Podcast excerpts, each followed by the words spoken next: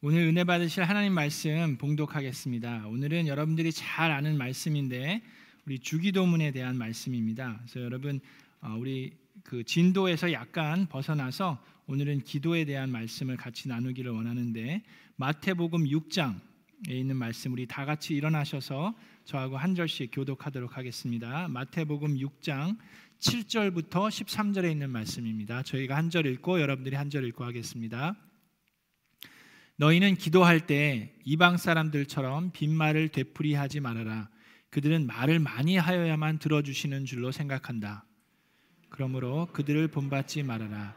하나님 너희 아버지께서는 너희가 구하기 전에 너에게 필요한 것이 무엇인지를 알고 계신다. 그러므로 너희는 이렇게 기도하여라. 하늘에 계신 우리 아버지 그 이름을 거룩하게 하여 주시며 그 나라를 오게 하여 주시며 그 뜻을 하늘에서 이루심 같이 땅에서도 이루어 주십시오. 오늘 우리에게 필요할 필요한 양식을 내려 주시고 우리가 우리에게 죄 지은 사람을 용서하여 준 것 같이 우리의 죄를 용서하여 주시고 함께 읽습니다. 우리를 시험에 들지 않게 하시고 악에서 구하여 주십시오. 나라와 건세와 영광은 영원히 아버지의 것입니다. 아멘. 자, 우리 앉으시기 전에 주변에 있는 분과 인사하겠습니다. 반갑습니다. 잘 오셨습니다. 하나님의 미라클이 됩시다.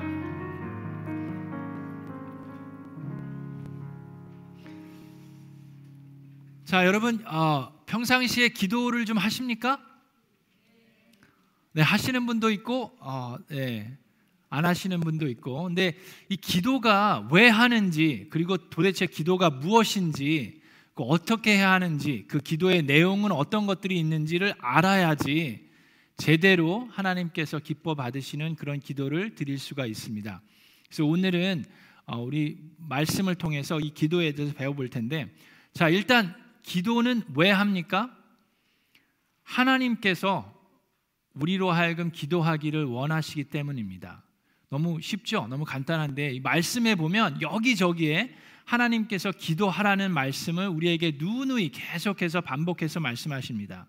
마태복음 7장에 구하라 그러면 너에게 주겠다고 말씀하셨고 또 말씀해 보면 염려하지 말고 오직 모든 일에 기도와 간구로 너희 구할 것을 감사함으로 하나님께 아뢰라고 얘기를 하셨고 또 너희 중에 두 사람이 땅에서 합심해서 무엇이든지 기도하면 들어주겠다라고 얘기를 하셨고 또 시험에 들지 않게 깨어서 기도하라고 말씀하셨고 어떨 때는 부르짖으면서 하나님께 와서 기도하라고 말씀을 하셨고 어떨 때는 서로 병 낫기를 이 질병에서 낫기를 위하여 서로를 위해서 기도하라고 말씀하셨고 또 어떨 때는 믿고 구하는 것은 다 들어주겠다라고 말씀하시기도 했고 또 어떨 때는 골방에 들어가서 문을 닫고 은밀한 중에 계신 하나님께 기도하라고 이렇게 말씀하셨습니다. 그 외에도 성경에 보면 하나님께서 우리로 하여금 기도하기를 원하시는 말씀들이 여기저기 계속해서 있습니다. 자, 하나님께서 우리로 하여금 기도하기를 원하시는데 도대체 이 기도가 무엇입니까? 여러분 신앙생활을 오래 하신 분들은 기도에 대해서 어느 정도는 다 아실 텐데 많은 분들이 기도는 하나님과 내가 하는 대화이다라고 생각하시는 분들이 많을 텐데 그냥 일반적인 그냥 하나님께 내가 원하는 것을 알려드리는 그 정도의 대화가 아닙니다. 여러분 많은 분들이 그 정도로만 생각을 하는데 지난주 말씀에서도 배웠지만 내가 원하는 것을 그냥 알려드리는 정도로만 기도를 생각하면 그것은 어떤 신앙생활입니까? 마치 하나님이 나를 위해 존재하는 것과 같은 마음이 내 마음 속에 깔려 있는 거예요.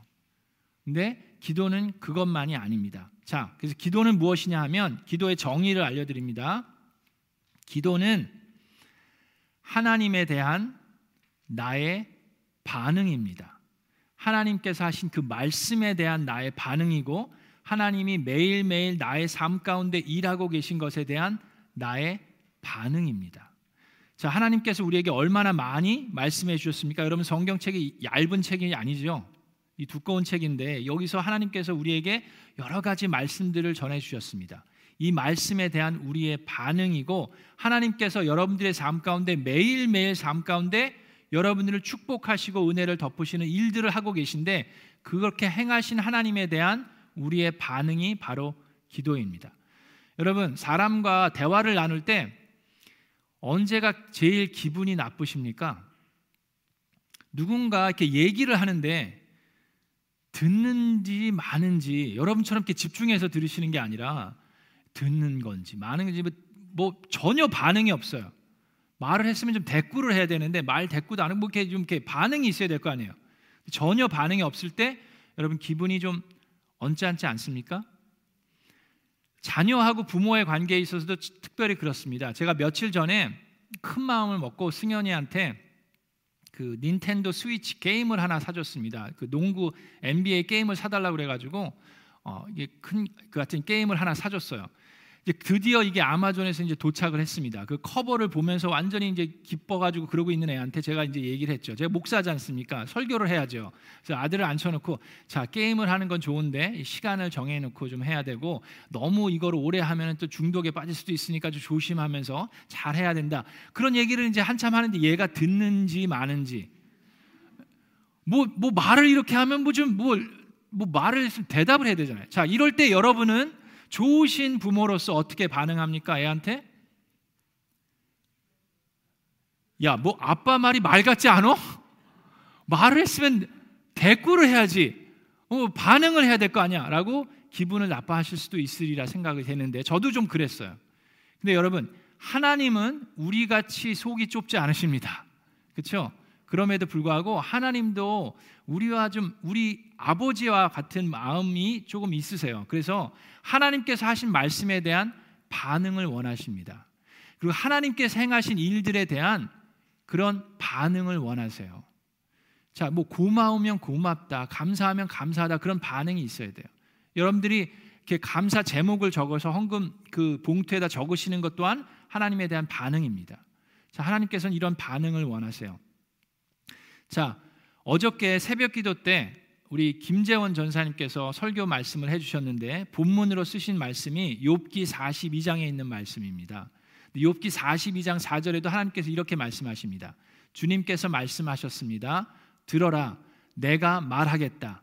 내가 물을 터이니 내게 대답하여라 하셨습니다라고 욥이 고백을 해요. 하나님께서 말씀하시고 하나님께서 우리로 하여금 대답하기를 원하십니다.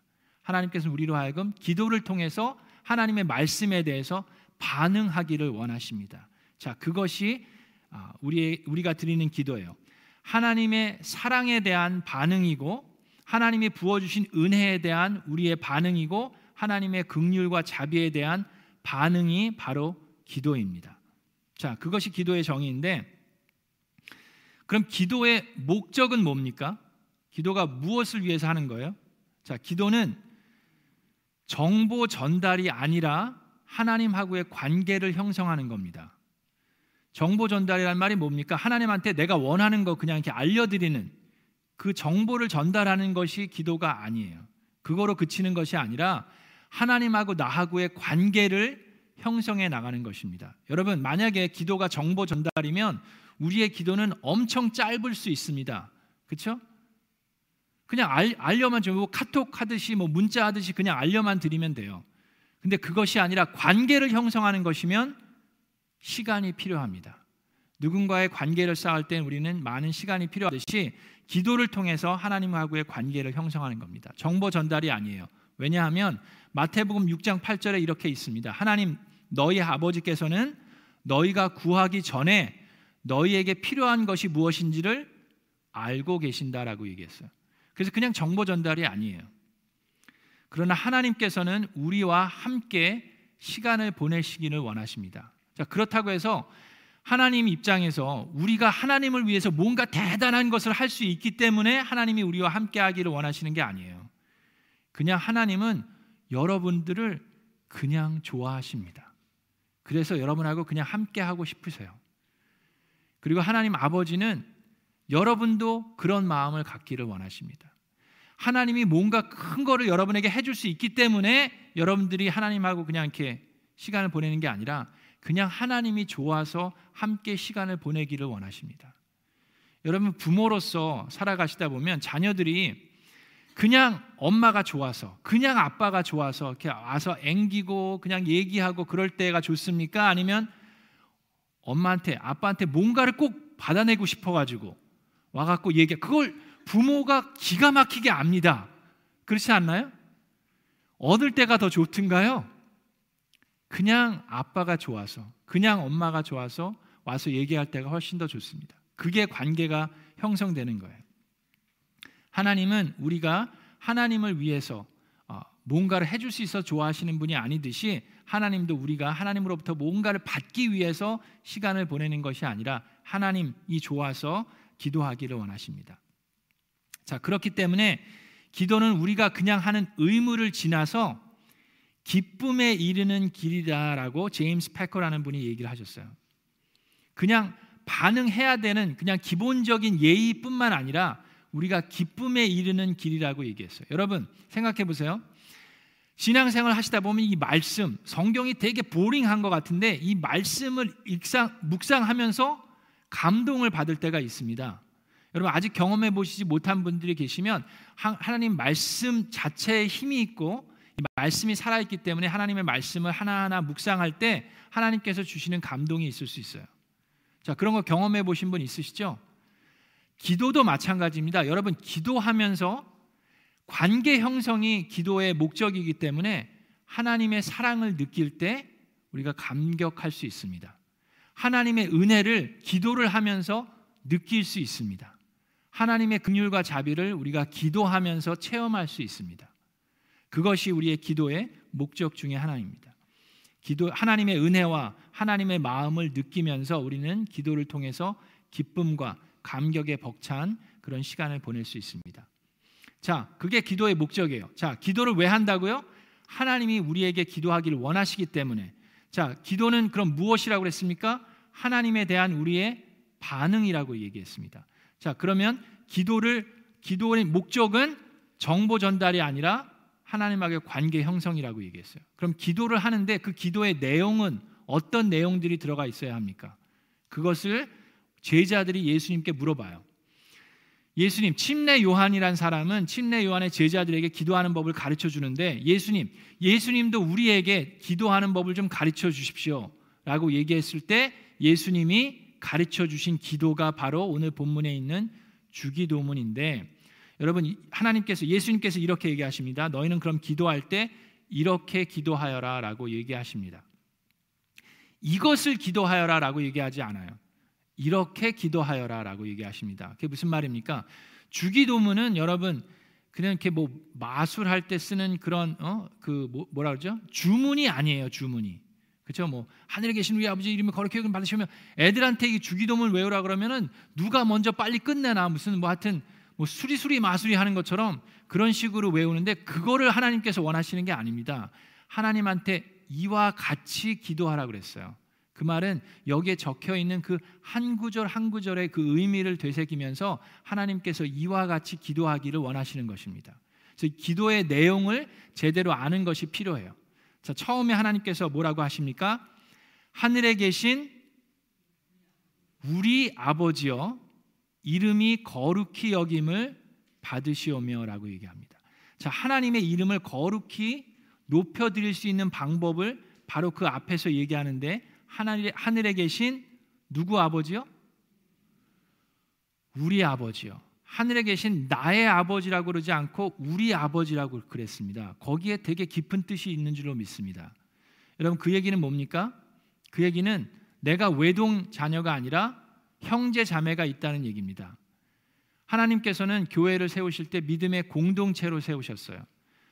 형제와 자매가 함께 아버지의 자녀로서 살아가는 것입니다. 그, 그 얘기는 뭡니까? 기쁜 일이 있고 좋은 일이 있으면 어떻게 해야 됩니까? 형제 자매와 나누는 거예요. 슬픈 일이 있고 힘든 일이 있으면 어떻게 합니까? 함께 슬퍼하고 함께 아파해 줄 수 있는 게 형제 자매입니다. 그렇지 않습니까? 너무나도 큰 축복을 받았어요. 그럼 어떻게 해야 됩니까? 같이 나누는 거예요. 여러분 크리스피 크림 도너츠 좋아하십니까? 너무 많이 드시지 마세요. 네, 적당히 드시면 좋은데 저도 그걸 되게 좋아합니다. 어느 날 하루는 주중에 어, 크리스피 크림을 어느 분이 사 오셔가지고 그걸 이제 우리 스탭들과 같이 나눠 먹고 크리스피 크림 도너츠가 조금 남았습니다. 자 주일날 만약에 그걸 사 오셨으면 여러분들이랑 다 같이 먹었을 텐데 그게 남았어요. 세 개가 남아서 그걸 제가 집으로 가지고 갔습니다. 주중이었으니까 그렇죠? 괜찮죠? 자, 세 개가 남아서 가지고 갔어요. 어, 그랬는데 아니 세상에 여러분 제가 왜 세 개를 가지고 갔겠습니까? 근데 한 사람이 세 개를 다 먹었어요. 제가 누구라고 얘기할 수는 없는데 아니 어떻게 엄마하고 누나는 생각을 안 하고 혼자 다 먹습니까? 아, 너무 기가 막혀가지고 아니 도대체 너는 무슨 생각으로 이세 개를 아빠가 왜세 개를 갖고 왔겠냐고 얘기를 하니까 자기는 뭐 잘못한 게 아무것도 없는 것처럼 천진난만하게 그냥 맛있게 먹었어 그럼 된 거 아니야 막 그러시는데 참 아, 누군지 아시겠죠? 하여튼 그런 일이 있었어요. 근데 여러분 하나님께서 여러분을 왜 축복하신 거라고 생각하십니까? 나누라고 축복하는 거예요. 형제 자매와 함께 그 축복과 감사를 나누라고. 마찬가지입니다. 하나님께서 우리 아버지여 이름을 거룩히 여김을 받으시는 것. 하나님의 이름을 거룩히 높이기 위해서는 우리가 형제 자매와 함께 감사를 나누고 함께 어려울 때는 또 그 어려움들을 우리가 서로 헐뜯고 비난하는 것이 아니라 어렵고 아플 때 서로 그 고통을 함께 하는 거예요. 클로이가 어, 여기 온 지 얼마 안 됐을 때 스케이트보드를 탔습니다. 이제 뭐 사달라고 해서 이제 사주고 그걸 이제 밤에 저녁에 이제 저하고 클로이랑 승현이랑 이제 나가서 이제 좀 타기도 하고 그랬는데 한 번은 신나게 타다가 애가 앞으로 그냥 완전히 꼬꾸라서 넘어졌어요. 그래서 무릎이랑 이마까지 좀 다쳤습니다. 크게 다쳐서 되게 아파하더라고요. 그래서 제가 클로이를 업고 이렇게 가는데 그때 누구라고 얘기하긴 좀 그렇지만 뭐 뭐 다 아네요. 승현이가 아 그러면 내가 스케이트보드를 들고 갈게 그러는 거예요. 그래서 그 스케이트보드가 좀 길거든요. 그래서 꽤 무거운데 그래도 자기가 자진해서 제가 시키기 전에 자진해서 그걸 들고 저희 뒤에서 이제 쫓아 쫓아오더라고요. 그래서 앞에 가면서 참 아, 그래 도너츠 많이 먹어라. 아, 괜찮다 다 먹어 그래. 그런 마음이 들었어요. 그게 형제 자매예요. 자기 형제 자기 자매가 아파하면 그 아픔을 함께 짊어지는 거예요. 자, 우리가 그렇게 살아갈 때 믿음의 공동체 안에서 기쁜 일이 있으면 함께 기뻐하고 감사를 함께 나누고 아픈 일이 있고 슬픈 일이 있으면 함께 그 아픔을 나눌 때에 하나님 아버지는 우리의 하나님 아버지의 이름이 높임을 받으시는 줄로 믿습니다. 자, 그 다음에 뭐라고 얘기하십니까? 나라가 임하옵시며 뜻이 하늘에서 이루어진 것 같이 땅에서도 이루어지리라라고 얘기합니다. 자, 여기서 누구의 나라가 임하 는 겁니까? 나의 나라가 아니라 하나님의 나라가 임하는 거고 누구의 뜻이 이루어지는 겁니까? 나의 뜻이 아니라 누구의 뜻이요? 하나님의 뜻이 이 땅에서 이루어지기를 위해서 여러분들로 하여금 기도하기를 하나님은 원하십니다. 자, 그래서 여기 중요한 게 있어요. 기도는 나의 뜻을 이루는 것이 아니라 하나님의 뜻을 이루는 것입니다. 많은 경우 여러분들이 기도하는 이유는 나의 뜻을 이루기 위해서 기도해요. 근데 기도의 궁극적인 목적은 나의 뜻을 이루는 것이 아니라 하나님의 뜻을 이루는 것입니다. 그래서 기도를 통해서 하나님의 마음을 바꾸는 것이 아니라 나의 마음을 바꾸는 거예요. 하나님의 뜻을 분별해서 나의 마음을 바꾸는 것이 기도입니다. 물론 성경에 보면은 기도를 통해서 하나님의 마음을 바꾼 것처럼 보이는 사건들이 있어요. 하나님께서 심판을 하려고 진노를 하셔서 심판을 내리려고 했을 때 기도를 통해서 하나님의 마음이 그 심판을 좀 지연시킨 그런 일들이 있죠. 뭐 모세를 통해서 이스라엘 백성에 대한 것도 있었고 요나를 통해서 니누웨를 향한 것도 있었는데 그런데 그 또한 하나님의 뜻 안에서 이루어지는 겁니다. 자, 그래서 우리가 알아야 하는 게 있어요. 하나님의 마음을 바꾸어서 나의 뜻을 이루는 게 아니라 하나님의 뜻을 분별해서 나의 마음을 바꾸는 것이 기도입니다. 자, 잘, 잘 들어보세요. 기도는 하나님의 마음을 바꾸어서 나의 뜻을 이루는 것이 아니라 하나님의 뜻을 발견해서 나의 마음을 바꾸는 겁니다. 여러분, 어, 하나님의 뜻이 430년 동안 이스라엘 백성이 이집트에서 노예 생활을 하는 것이었으면 내가 어떻게 기도하든 그 뜻은 이루십니다. 그렇죠? 그럼 기도할 필요가 없나요? 내가 기도를 통해서 뭘 하는 거예요? 하나님의 뜻이 지금은 여기서 노예 생활을 하는 것이면 그걸 발견해서 나의 마음과 자세와 태도가 바뀌어지는 겁니다. 계속해서 회개하는 마음으로 겸손한 마음으로 하나님께 나아가는 거예요. 기도는 나의 마음과 자세를 변화시킵니다. 오스월드 챔버스라는 분이 묵상집을 지었죠. 제가 그 오늘 miracle 칼럼에서 그 얘기를 하는데 그는 이렇게 얘기합니다. 기도는 상황을 바꾸는 게 아니라 나를 바꾸는 거라고 얘기를 합니다. 자, 상황을 바꾸는 게 아니라 나를 바꾸는 거라고 얘기해요. 그게 무슨 말입니까? 우리는 흔히 기도를 통해서 하나님께로부터 내가 원하는 뭔가를 얻어내는 수단이나 그런 방법으로 생각을 합니다. 그러나 성경에서 가르치는 기도는 우리가 하는 기도를 통해서 나의 창조주 되신 그 하나님, 그분을 알아가는 겁니다. 그럴 때 비로소 우리 상황에 시선을 두지 않고 하나님께 시선을 두게 되는 거예요. 그 좋은 예가 여러분 누굽니까? 성경에 나와 있는 사람 사도 바울입니다. 여러분 저를 보세요. 사도 바울이 간절히 세 번 하나님께 기도하고 간구한 것이 있습니다. 자기 몸의 가시를 제거해 달라고 기도를 했어요. 그게 몸에 있는 질병일 수도 있는데 근데 하나님께서 그거에 대해서 어떻게 응답하셨습니까? 그 기도를 들어주시지 않으셨어요. 그런데 그 기도를 통해서 사도 바울은 그 상황이 바뀐 게 아니라 자기의 마음과 자세가 바뀌었습니다. 자, 그 얘기가 고린도후서 12장 7절부터 나와 있는데 이런 말씀이 있습니다. 사도 바울이 얘기합니다. 내가 받은 여러 가지 엄청난 계시 때문에 사람들이 나를 과대평가할지도 모릅니다. 실제로 그랬어요. 사도 바울이 신인 것처럼 그들이 와서 경배하고 예배하려고 막 그랬습니다. 사도 바울이 나는 나는 신이 아니다라고 얘기하면서 그랬죠.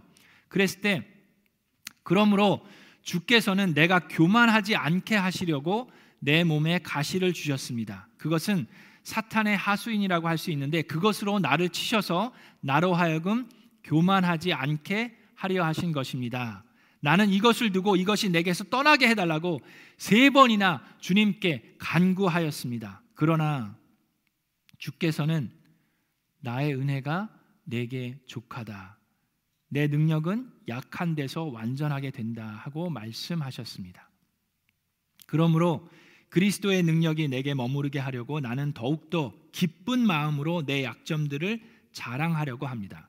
그러므로 나는 그리스도를 위하여 병약함과 모욕과 궁핍과 박해와 곤란을 겪는 것을 기뻐합니다. 자, 그것은 내가 약할 그때에 오히려 내가 강하기 때문입니다. 그는 기도했습니다. 그 기도를 통해서 하나님의 음성을 들었어요. 나의 은혜가 내게 족하다. 약한 데서 너는 강하게 된다라는 하나님의 말씀을 듣고 그거에 반응했는데 상황이 바뀐 게 아니라 그의 마음이 바뀌었습니다. 그래서 나는 도리어 나의 연약함을 자랑하기 시작했고 그걸 기뻐하기 시작했습니다. 나의 연약함을 통해서 내가 도리어 강해지기 때문입니다. 그것을 발견했어요. 그것이 기도입니다. 기도는 나의 나의 뜻을 하나님께 전해서 하나님의 마음을 바뀌는 게 아니라 하나님의 뜻을 내가 분별해서 나의 마음을 변화시키는 겁니다. 그것이 기도의 힘입니다. 자, 그 다음에 예수님께서 뭐라고 얘기하십니까? 오늘날 우리에게 일용할 양식을 주옵시고라고 얘기합니다. 이 말씀은 하나님에 대한 전적인 신뢰를 의미합니다. 여러분 이스라엘 백성이 하나님이 만나를 내리실 때 그 광야에서 40년 동안 광야 생활을 하는데 수백만이 200만이나 되는 그 많은 사람들이 있었어요. 그 사람들을 먹일 수가 없는데 모세의 힘으로 먹일 수가 없죠. 먹을 게 어디 있어요, 광야에서. 그랬을 때 하나님께서 하늘에서 만나를 내리셨는데 얼마만큼 내리셨습니까? 딱 오늘 먹을 만큼만 내리셨어요. 아, 기왕에 좀 주시려면 좀 마음 좀 편하게 한 일주일치 좀 저장할 수 있게 좀 주시지. 하루만 지나도 만나는 더 이상 먹을 수가 없었어요. 매일매일 삶 속에 전적으로 하나님만을 의지하기를 원하셨습니다. 그것이 하나님께서 하나님의 백성을 향하신 하나님의 마음이에요. 오늘날 우리에게 일용할 양식을 달라고 하나님께 간구하는 우리가 되기를 원하십니다. 하나님을 전적으로 신뢰하기를 원하십니다. 요한복음 14장 1절에 너희는 마음에 근심하지 말아라 하나님을 믿으니 또 나를 믿으라고 예수님께서 말씀하셨고 마태복음 6장에 걱정 근심하지 말라고 그랬어요. 공중의 새를 보고 들에 있는 그 꽃을 보라고 얘기했습니다. 그것을 다 누가 입히시고 누가 먹이시냐라고 얘기했어요. 그래서 더 이상 먹을 것, 입을 것 걱정하지 말고 너희는 그러므로 무엇을 먹을까, 무엇을 마실까, 무엇을 입을까 하고 걱정하지 말아라. 이것은 하나님을 모르는 사람들이 하는 것이다 라고 얘기하면서 너희는 하늘 아버지께서 이 모든 것이 너에게 필요하다는 것을 알고 계신다 라고 얘기하면서 그러므로 너희는 먼저 하나님의 나라와 그의 의를 구하라. 그리하면 이 모든 것을 너희에게 더하시리라 라고 얘기했습니다. 뭐라고 얘기했어요? 너희는 먼저 뭘 하라고요? 먼저 너희를 위하여 먹을 것을 다 쌓아두고 그 다음에 좀 마음이 편해지면 하나님의 나라와 하나님의 의를 구하라가 아니라 먼저 하나님의 나라와 그의 의를 구하라. 그리하면 이 모든 것을 채우시리라. 라고 말씀하셨어요. 오늘 일용할 양식을 하나님께서 주시는 줄로 믿습니다. 우리가 나중에 하나님의 나라와 의를 구하려고 하면 우리의 건강이 허락하지 못할 수도 있고 우리의 부가 하루아침에 없어질 수도 있어요. 땅을 치며 후회하는 일이 있을 수 있습니다. 먼저 그의 나라와 의를 구하는 저와 여러분 되기를 주님의 이름으로 축원합니다. 자, 그러면서 우리가 우리에게 죄 지은 자를 사하여 준 것 같이 우리의 죄를 사하여 주옵시고라고 기도하라고 그랬습니다. 자, 근데 여기 이 마태복음에서 사용하고 있는 죄라는 단어는 우리가 사용하는 이 도덕적인 죄라는 단어를 사용한 것이 아니라 여러분 빚이죠 빚. 그 debt 있잖아요. 그 이 밝은 빛이 아니라 여러분 그 빚, 그 부채. 예, 그거 무슨 말인지 알겠지? 발음이 좀 힘들어요. 제가. 빛이랑 빚이랑 예, 헷갈리는데 그 빚을 얘기합니다. 자, 그래서 여러분 마태복음 18장에 보면 1만 달란트의 빚진 자를 어, 여러분 얘기를 아시죠?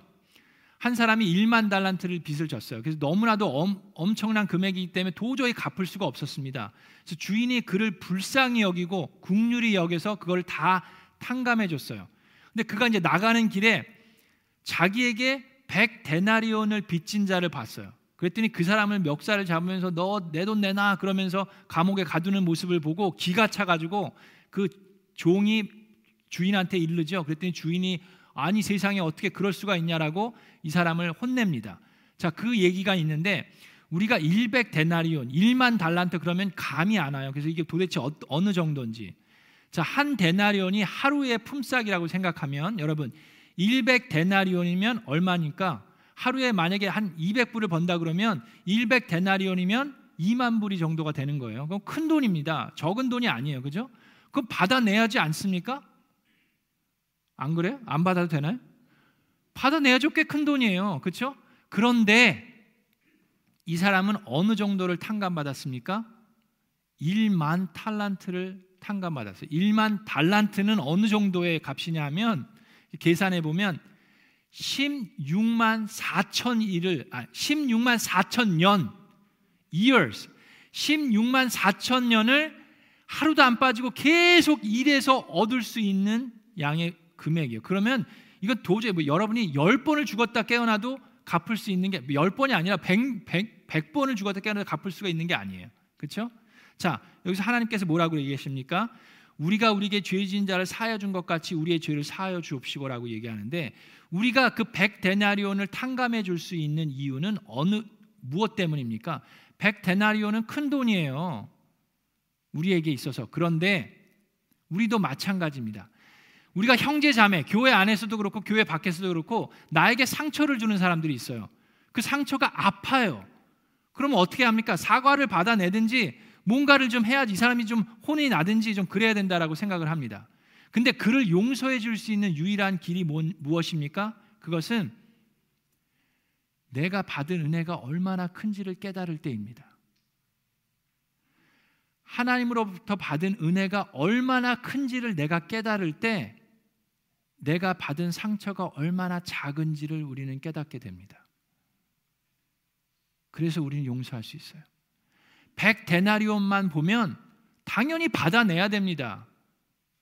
근데 1만 달란트를 탕감받은 걸 생각하면 100 데나리온은 당연히 용서해 줄 수 있습니다. 우리가 우리에게 죄 자를 사해 준 것 같이 하나님 우리 죄를 사하여 달라고 기도하는 것은 우리가 받은 은혜를 먼저 깨달아서 우리 또한 서로를 용서해 주라는 하나님의 아, 말씀입니다. 자, 그 다음에 뭐라고 합니까? 우리를 시험에 들지 말게 하옵시며 다만 악에서 구하옵소서라고 얘기합니다. 자, 끝부분이에요. 여기서 얘기하는 시험은 어떤 시험입니까? 시험에는 두 가지가 있죠.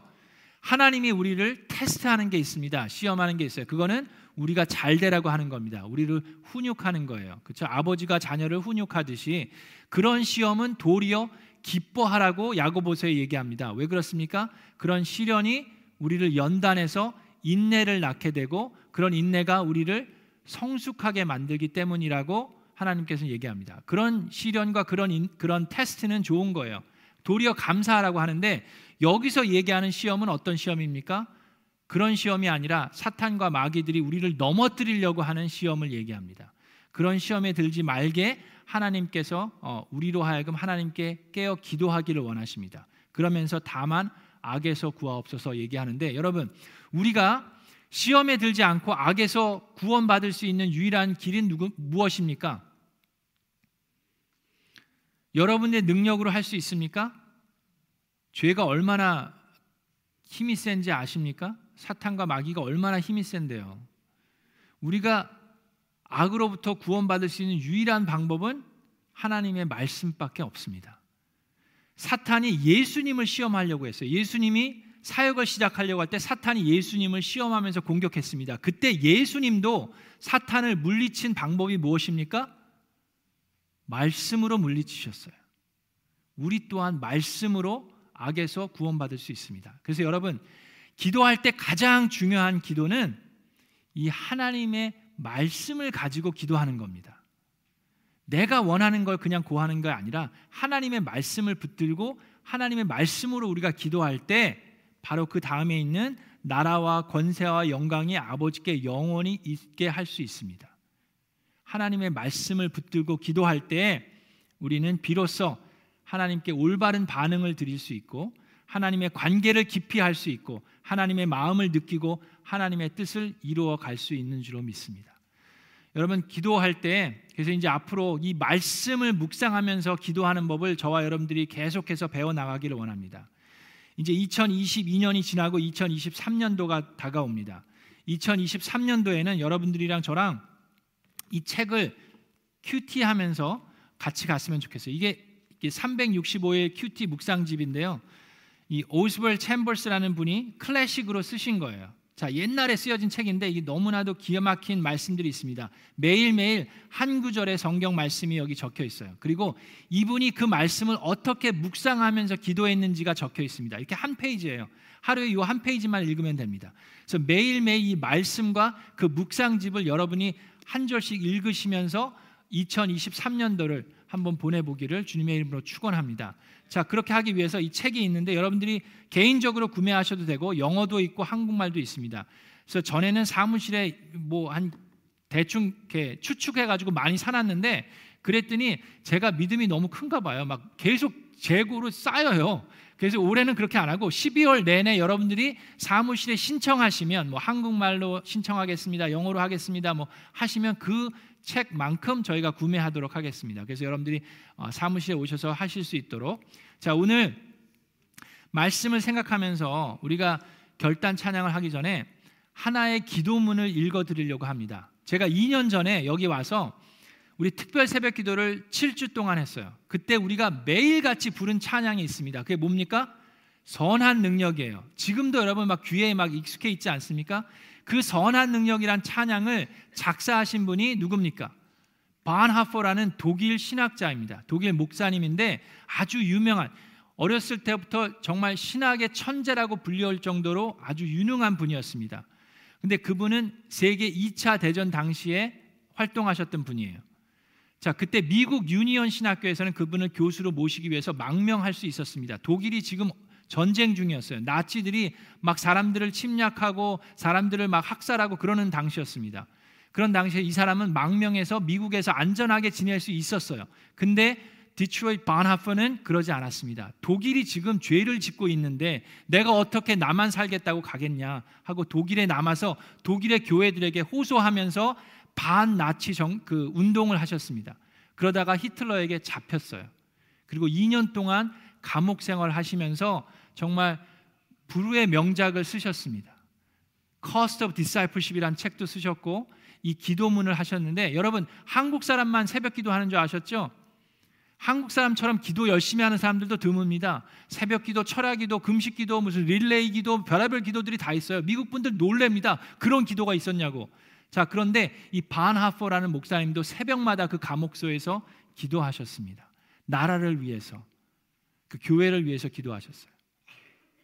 그리고 그분은 2년 동안 감옥에서 지내시다가 45년도 4월 9일 날 어, 교수형을 당하셨습니다.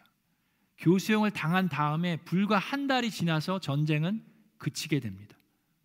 사람들이 무척 안타까워했어요. 39의 나이로 교수형을 당했어요. 너무나도 안타까워하는데 그는 기도했습니다. 그의 뜻을 이루는 것이 아니라 하나님의 뜻을 위해서 그 감옥에서 기도하셨어요. 제가 독일의 단기 선교를 가서 그 수용소를 가봤는데 정말 그 차가운 바닥에 거기서 2년 동안을 있으면서 그 묵상집을 지은 것이 참 놀랍습니다. 제가 그 기도문 하나만 여러분에게 읽어드리겠습니다. 그 상황을 생각하면서 읽어 들어보세요. 오 하나님, 이른 새벽 제가 당신을 바라고 웁니다. 저를 도와주시어 기도하게 하시고 오직 당신만을 생각하게 하소서. 혼자서는 기도를 할 수가 없습니다. 제 안에는 어둠이 있지만 하나님과 함께 거기엔 빛이 있습니다. 저는 혼자지만 하나님은 저를 떠나지 않으십니다. 제 가슴은 연약하지만 하나님은 언제나 강하십니다. 저는 쉬지를 못하지만 하나님 안에는 평안이 있습니다. 제 안에는 고통이 있지만 하나님 안에는 인내가 있습니다. 당신의 길을 저는 알 수 없지만 제가 가야 할 길을 하나님은 아십니다. 주 예수 그리스도님, 당신은 저처럼 가난하셨고 비천하셨고 저처럼 체포당하여 친구들로부터 격리되셨습니다. 하나님은 인간의 모든 비통함을 아십니다. 제 안에 저의 고독 안에 당신이 계십니다. 당신은 저를 잊지 아니하시고 오히려 저를 찾아내십니다. 제가 당신을 알고 사랑하기를 당신은 간절히 바라십니다. 주님, 당신의 부르는 소리를 듣고 제가 하나님을 따라갑니다. 거룩하신 성령님, 절망에서 지켜줄 믿음을 저에게 주소서. 당신과 다른 모든 이들을 향한 사랑을 제 속에 담아 주시어 그 어떤 증오에도 고통에도 오염되지 않게 하소서. 두려움에서 건져줄 믿음을 저에게 주소서. 오 주 하나님, 크나큰 곤경이 저를 덮쳤습니다. 걱정 근심이 저를 삼켰고 저를 저는 어찌할 바를 모르겠습니다.